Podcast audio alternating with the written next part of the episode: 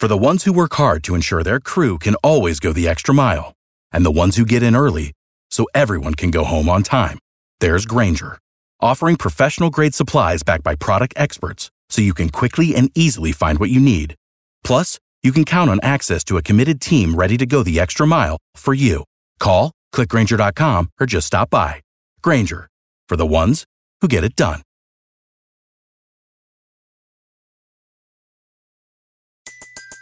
Everybody in your crew identifies as either Big Mac Burger, McNuggets, or McCrispy Sandwich.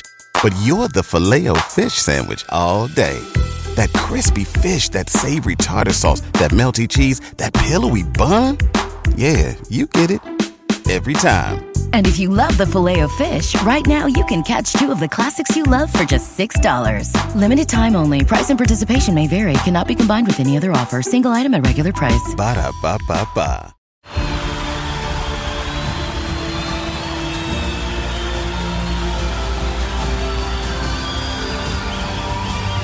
In a roaring stadium,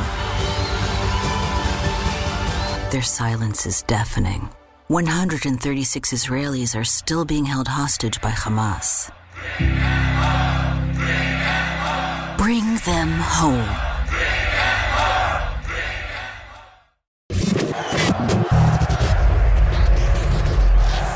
What's going on, Dodgers Nation? D-Mac here. Welcome to the Dodgers Nation YouTube channel. Today we have a special guest, and of course it is Alana Rizzo from MLB Network. She covered your Dodgers for so many years. You can catch her on MLB Network hosting High Heat Monday through Friday, the Emmy Award winner. Thanks for rocking with us today, Alana.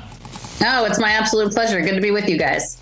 Yeah, we love to have you on today because Dodger fans are freaking out just a little bit. Hasn't been a hot start for the boys in blue, hovering around 500. Give Dodger fans something to be optimistic about. I mean, is the sky falling for this team, or do you think this team still has what it takes to go and win this division?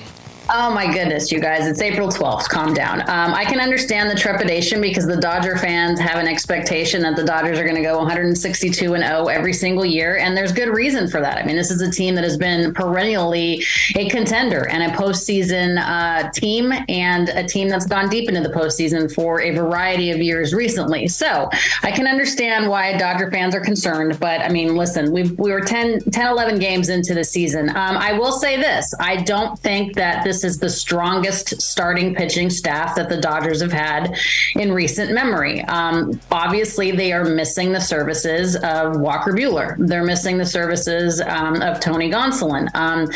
Even with the return of Gonsolin, who I do like that he avoided arbitration, they signed him to an extension. I just think they don't have the depth that we have become accustomed to with the Los Angeles Dodgers. That being said, I know that they have the lineup to do so. They have the lineup to make a difference. They have a lineup to score enough runs. But this is not as easy as it has been, in my opinion, for the Dodgers in recent years. Yeah, and first impressions really are everything in this season. This team, they just haven't come out of the gates very strong. One of the weakest schedules we've seen in there, like I said, hovering around 500. What is your biggest takeaway? What has stood out so far for this team? Is it the starting pitching? Second time to the rotation, didn't look as great. James Outman, he was on your show. He's been fantastic early on. The bullpen, they've struggled mightily at times. What is your real biggest takeaway from the start of the season for the Dodgers? You know, I think it's just that. There's just a lack of pitching depth. I mean, obviously, Julio Urias has been tremendous. That he was given, rightfully so, the opening day nod. We know what Clayton Kershaw is going to give you day in and day out. I never worry about Kershaw. I don't care how old he is. I know he just turned 35 on March 19th. But he's as consistent as they come. First ballot Hall of Famer. Noah Syndergaard hasn't shown me a ton yet. I wasn't really sure what the Dodgers were going to get in him. What I do think is what's hurt them more than what they have is the subtractions. I think not having Tyler Anderson as a every fifth day guy is going to hurt them down the stretch. When you have, you know, you're missing Walker, you don't have Tyler anymore, you're not necessarily, and Dustin May's looked good too, to be fair, but you don't necessarily know what you're going to get coming off of Tommy John surgery. We haven't seen Tony Gonsolin perform really well yet in a big game. Again, I think that's my biggest concern is the lack of depth. I don't like we don't have a closer, we have a lot of closers. I don't like that. The ninth inning is just different, and it's different to pitch that inning than it is any other inning. I think think the Phillies are in the same boat. They don't have a closer. They have a lot of closers. And that to me is, it's a tough way to go about it. But that I would have to say, if there's one concern about the beginning of the season for the Dodgers so far, is just that they don't have guys that can give you, 6-7 innings. They don't have a set closer for the ninth. And the offense is going to take some days off at times. You're not going to have, every guy going 4 for 4 for the entire season. So that would probably be my biggest thing. But the one thing I will say about the Dodgers is the season is long. The months are long. The season is long. And this is all going to work out. They're going to be fine. The Dodgers will be in the postseason. It's just not going to be as smooth sailing as fans have become accustomed to. Yeah, no, I think this is a year where it almost felt like a transitional year. Like you said, a lot of guys leaving. You have to replace Trea Turner with someone like a Miguel Rojas. Look at the bottom third of that lineup. They're not producing like they really should be when you consider how top heavy they've been so far. But I want to ask you about this starting rotation. If do you think they have the requisite arms to be an elite staff for the entire year? Because we know Julio Urias, he's a Cy Young contender. Dustin May, I picked him to be an all-star year. Dustin Mania in 2023. But other than that, Kershaw, he's going to deal with injuries. Noah Syndergaard, his velocity dip, and I've heard he's a little too reliant on that velocity.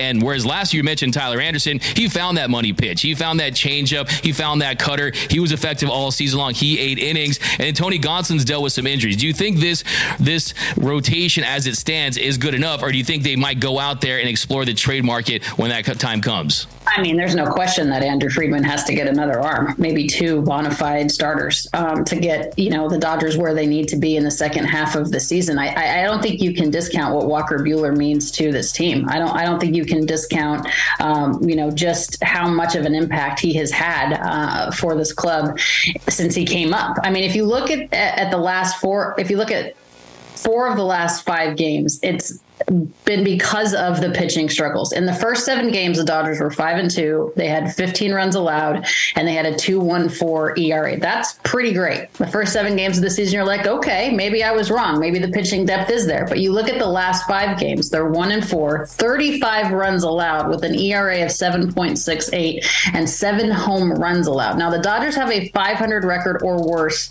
through 12 games for the first time since 2018. What did they do in 2018, you guys? They won the pennant. So my point is, again, we are so programmed to think that the Dodgers are going to win every single game. And when they get out to what we classify as a rough start, going 6-6 in the first 12, people tend to panic. The pitching depth right now is okay for the time being. Is it enough to get them where they need to be? Absolutely not. They definitely need to go out and see who is available around the trade deadline to bring in a really good starter, if not 2 starters.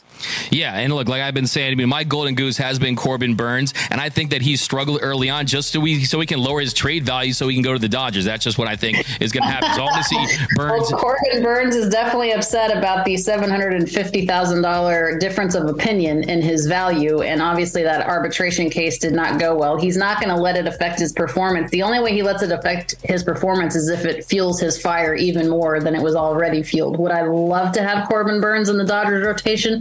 No question. It will be interesting to see, though, because I do believe that he still has 1 more year of control after this. It'll be interesting to see if the Brewers are going to be willing to part with him. Yeah, and they've gone up to a nice start. And the way I see it is, you saw what happened in 2021. Friedman and company, they probably knew that Seager, there was a good chance that he was going to walk. So you make that trade for Trea Turner, who's still under team control for 1 more season. And in this case, Julio Urias, he could be gone after this year. Kershaw could be gone after this year. You get Buehler back next season. Dustin May emerging as an ace. If you bring in a guy like Corbin Burns under 1 year of team control, you really have an ace for the future. But I want to ask you too about this bullpen specifically, because one hill that I'm kind of dying on right now is if you look at the BABIP numbers this year compared to last year, the Dodgers, one of the best in the league, lowest BABIP from 2015 to 2022, batting average on balls in play. That number has skyrocketed this year, up to 34% of hits have batted balls have gone as hits. You're not seeing the swing and miss there in the bottom third of the league when it comes to strikeouts. Do you think that this bullpen isn't built to adjust to the new rules where you're pitching more to contact, where you have the restriction on the shift? Do you think that this bullpen maybe needs to add some arms that can miss bats? You know, I think you can never have enough starting pitching. And I know I certainly don't dig into the BABIP numbers like you do. I mean, I can't get that statistically into it. It's just not something that I look at. I just look at consistency over the course of time. And you know better than anybody, former Dodgers general manager and a guy that I have a ridiculous amount of respect for, Ned Coletti, is the one that would always continue to say that the season is incredibly long. And if you look at the bullpen, again, they don't have a bona fide closer. I mean, they have, you know, Blake Trinan is still on the IL, obviously. I like Brusdar Graterol. I like what Evan Phillips has done, you know, but they don't have a guy that is like, okay, there's a Kenley Jansen. There's an Edwin Diaz. There's a, you know, way back in the day, Eric Gagne. There's an Emmanuel Clase. So you're never really sure. You know, I think there's just, when it comes to the bullpen, I just don't think that you should run it as, okay, I'm mixing and matching guys based on handedness or you know, this, that, and the other. I think you want a guy that no matter who is at the plate, I don't care what part of the order you're in, I don't care what, you know, the situation is, can get out guys that are left-handed, right-handed. Doesn't matter what the difference is. Again, I don't think they have enough arms right now. Will that be the case at the deadline? No. Again, I think the first part of the year is you're just trying to get to play 500 ball, you know, even a little bit better than 500 ball. And then you go after the pieces that you really want that are going to make your team better for that final push. The Dodgers season doesn't start until October. The Yankees season doesn't start until October. Unfortunately, last year, the Dodgers were bounced in the first round to a very good San Diego team that I think is even better this year. But I'm not worried about them for the long haul. But again, I don't think that what we see as we sit here right now on April 12th is going to look remotely like what we see at the end of July. Yeah, no, I agree with you 100%. This team not having a defined designated closer like we've seen for so many years definitely hurts this bullpen. I think Daniel Hudson is a guy who was on pace to have a career year last year, struck out over 30% of the batters he faced. The walk rate was low. They need him back in the worst way to kind of assume that role. But one thing I want to ask you about, too, is last season you were on the money with your Aaron Judge prediction. I mean, we talked before the postseason, you said Aaron Judge is going back to the Yankees, going back to the Bronx. And one question I want to ask you is, look, this team, there's been a lot of speculation that this offseason they weren't as aggressive because they had their eyes on the Ohtani prize. Do you think there's something to that? Do you think maybe the Dodgers put too many eggs in the Ohtani basket? I don't know, because I have to say I have a very hard time not having faith in Andrew Friedman. I think he's made a lot of really, really good moves. I was surprised as to how quiet the Dodgers were in the offseason. But if you're trying to tell me you're not going to make any sort of move because you're anticipating Shohei Ohtani is coming to L.A. After the 2023 season, I'd be hard-pressed to buy into that. Could there be a part of that? Maybe. But Ohtani is going to probably warrant on the open market $500 to $600 million a year. He's an unbelievably unique player, but I don't know that the Dodgers did nothing or very little in this offseason just because of Ohtani for the 2024 season and beyond. I mean, again, there's a huge piece of this equation that is a big important part of the equation. That's Ohtani. Where does Ohtani want to go? He wants to win. Do I see him with the Angels? No.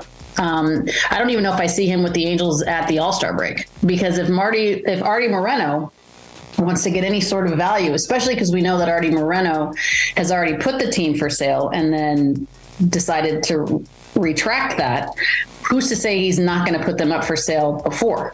And you're going to want to get as much as you can for Shohei Ohtani as you possibly can, if he, in fact, is willing to trade Ohtani and let somebody else take on the remainder of, you know, his small contract right now, and then he'll hit the free agent market after that. So it's basically he's trading him to another team for a rental. Now that the DH... I remember Ohtani didn't want to come to the Dodgers because he wanted to be able to hit, right? Now that's obviously an opportunity where he'll be able to do that. Will the Dodgers be willing to do a 6-man rotation? Of course, for a unique talent like Ohtani, perhaps. Again, I don't think that you have to make a massive offseason splash every single year to prove that you're wanting to put a winning, contending team on the field. Again, we've always been accustomed to Andrew Friedman doing like really big deals at the trade deadline or let's not forget. I mean, we just got Freddie Freeman. They traded for Mookie Betts. You know, it's not like this team has sat back and done nothing. I don't think that we have anything as Dodger fans to be that concerned about.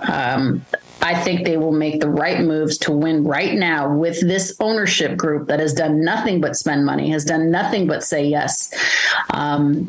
They'll do something to make 2023 matter. They're not just hanging out waiting for 2024 to start. I have every belief that they have the intention of winning the World Series this year. I feel a lot better now because, look, I say my Ohtani to the Dodgers prayers every night before I go to bed. I don't care if you have $100 beers, $50 Dodger dogs, $200 parking. I want to see him in L.A., but also look at the fact that this could be Julio's last year. It could be Kershaw's last year. You have prime Freddie Freeman. You have prime Mookie Betts. They've won just one postseason game together. To me, I think you got to go all gas, no brakes with this team and be aggressive at the deadline. Would you agree with that?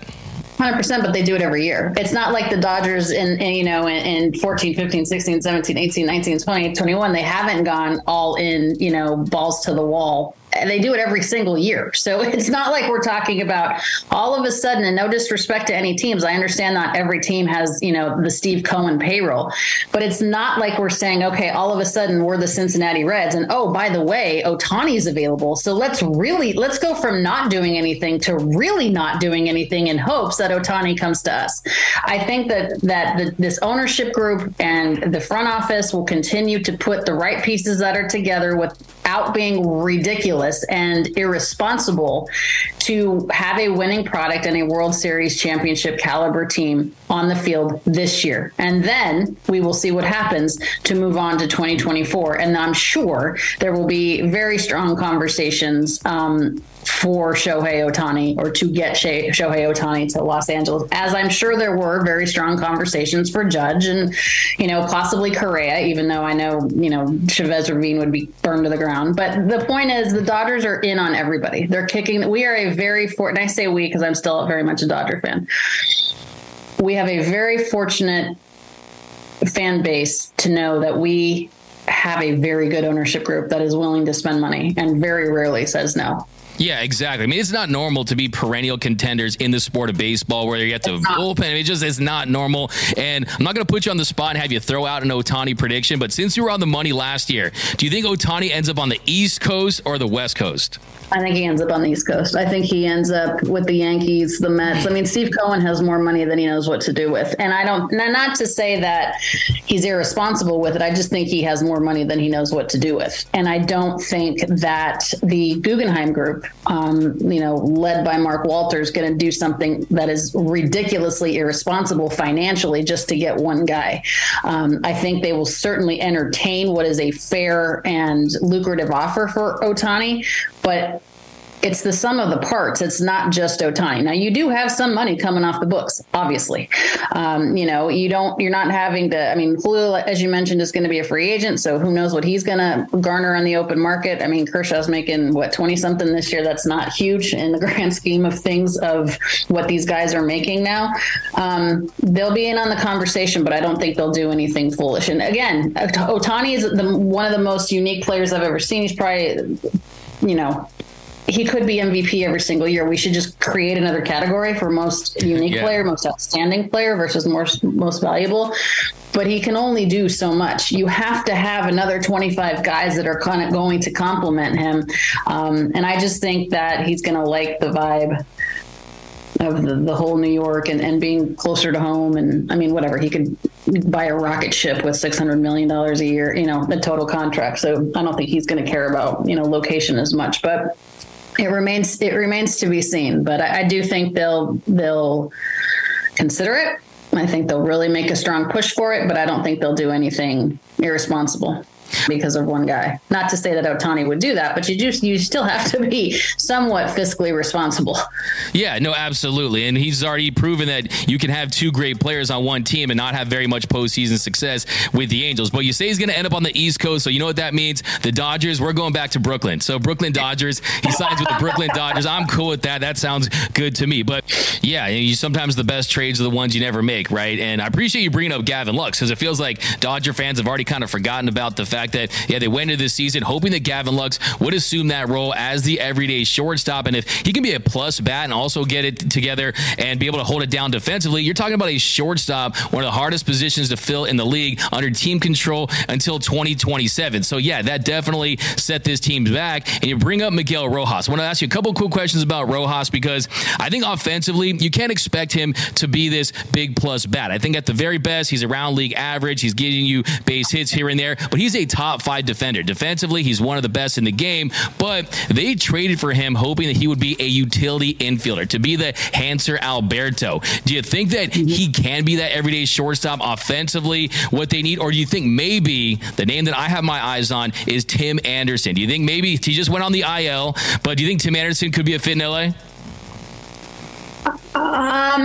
No, I don't. And for not for reasons of athleticism, obviously he's incredibly talented. I just don't. I mean, I don't know Tim Anderson very well. I've interviewed him a couple of times. He just doesn't seem to fit the mantra of what the Dodgers are like, as far as like a chemistry standpoint. Is Miguel Rojas, Xander Bogaerts? No. Is Miguel Rojas, Carlos Correa? Maybe, probably not. But, is Miguel Rojas Trea Turner? Absolutely not. But he's a very competent kid that can play all over the infield. And right now, to be honest with you, that's what they have. So they have to, they have to be able to get the most out of him that they can. That's why I think Gavin Lux, that injury kills you. Because you don't, other than having Chris Taylor come back into the infield, you don't have the Kike Hernandez anymore. You don't have that guy that can move all over the place. Chris can to a certain extent, but when you had Chris and Kike together, that was incredibly helpful to be able to be that versatile. I don't know that, and who's to say the White Sox are even out of it by that time? You know what I mean? So the AL Central, I think, is a relatively winnable division. And as long as the White Sox stay a lot healthier than they did last year, they could very much be in it. And I don't even know that Tim Anderson would be available. So no, I don't. I don't see him in a Dodger uniform. Yeah, look, if they want to go out there, he's a guy, you could bat him lead off, move Mookie down the lineup, be more of a run producer, and then he plays shortstop this season. Next year we saw Tim Anderson. He played second base during the WBC. You could have him at second, have Lux at short. You can mix and match. If you don't pick up Muncy's option, you can put Vargas at third. I'm just saying it's possible, but yeah, I agree. You've already sorted it all out. You've got it all figured out. You've got all the moves made. All this stuff, okay? You got to will it for sure. That's the moves made for the next 10 years. You're good. Yeah, we'll see. Well, Alana, we appreciate the time. Join us here on Dodgers Dugout on the Dodgers Nation YouTube channel. You, of course, can follow Alana on Twitter and Instagram. Catch her Monday through Friday on MLB Network's High Heat. Thanks as always, Alana, and have a great season. But let me know down below in the comment section, do you think the Dodgers should pursue Tim Anderson? Where do you think Shohei Ohtani ends up? Do you want to see him go after another ace-level starter? Do you think they need some more arms? I want all your thoughts on the Dodgers' needs down below in the comment section. And be on the lookout for parts 2 and 3 of my interview with Alana Rizzo. Those are coming up. We get into some extension talks about Julio Urias and Will Smith. We talk about future LA stars. We have a lot of season predictions, a lot of fun coming up, so be on the lookout for those. My name is Doug McCain. You can follow me on Twitter and Instagram at DMAC_LA. For all things Dodger baseball, be sure to hit that subscribe button, hit that notification bell, and if you want to see us post even more Dodgers content, smash that like button. And until next time, think blue, bleed blue, and I'm out. For the ones who work hard to ensure their crew can always go the extra mile, and the ones who get in early so everyone can go home on time, there's Grainger, offering professional-grade supplies backed by product experts, so you can quickly and easily find what you need. Plus, you can count on access to a committed team ready to go the extra mile for you. Call, click Grainger.com, or just stop by. Grainger, for the ones who get it done.